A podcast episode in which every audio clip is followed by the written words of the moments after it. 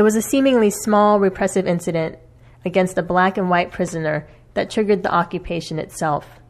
The tensions of the past years and months erupted into a rebellion by prisoners from four cell blocks and the occupation of D Yard by over 1,500 prisoners.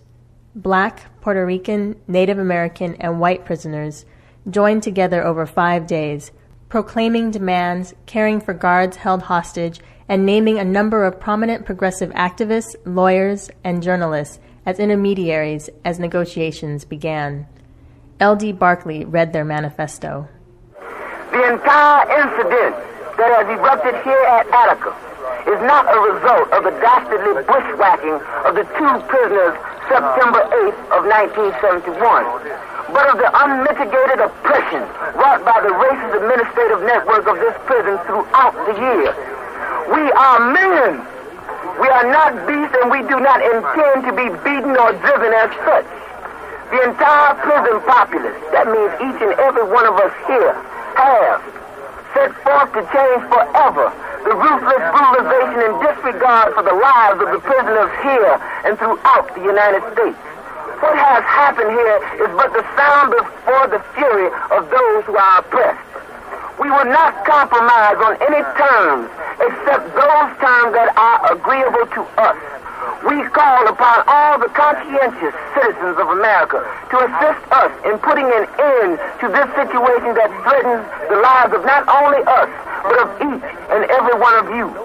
We have set forth demands that will bring us closer to the reality of the demise of these prison institutions that serve no useful purpose to the people of America, but to those who would enslave and exploit the people of America. The manifesto's been gone out three, four months, and nothing has happened. And uh, as I say, the conditions they they just gotten worse, man. These prisoners in front of the whole world organized a structure where they had elections in the blocks and people who represented them and a conglomeration of white people and black people and brown people, all of whom were empowered. And everybody got to watch that over the five days, and it was really intense. Our demands are such.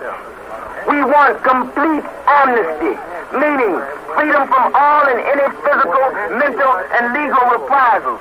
We want now speedy and safe transportation out of confinement to a non-imperialistic country. We demand that, federal, that the federal government intervene so that we will be under direct federal jurisdiction.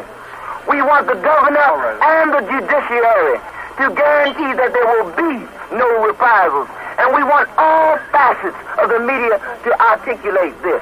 We guarantee the safe passage of all people to and from this institution. We invite all the people to come here and witness this degradation so that they can better know how to bring this degradation to an end. This is what we want. We want.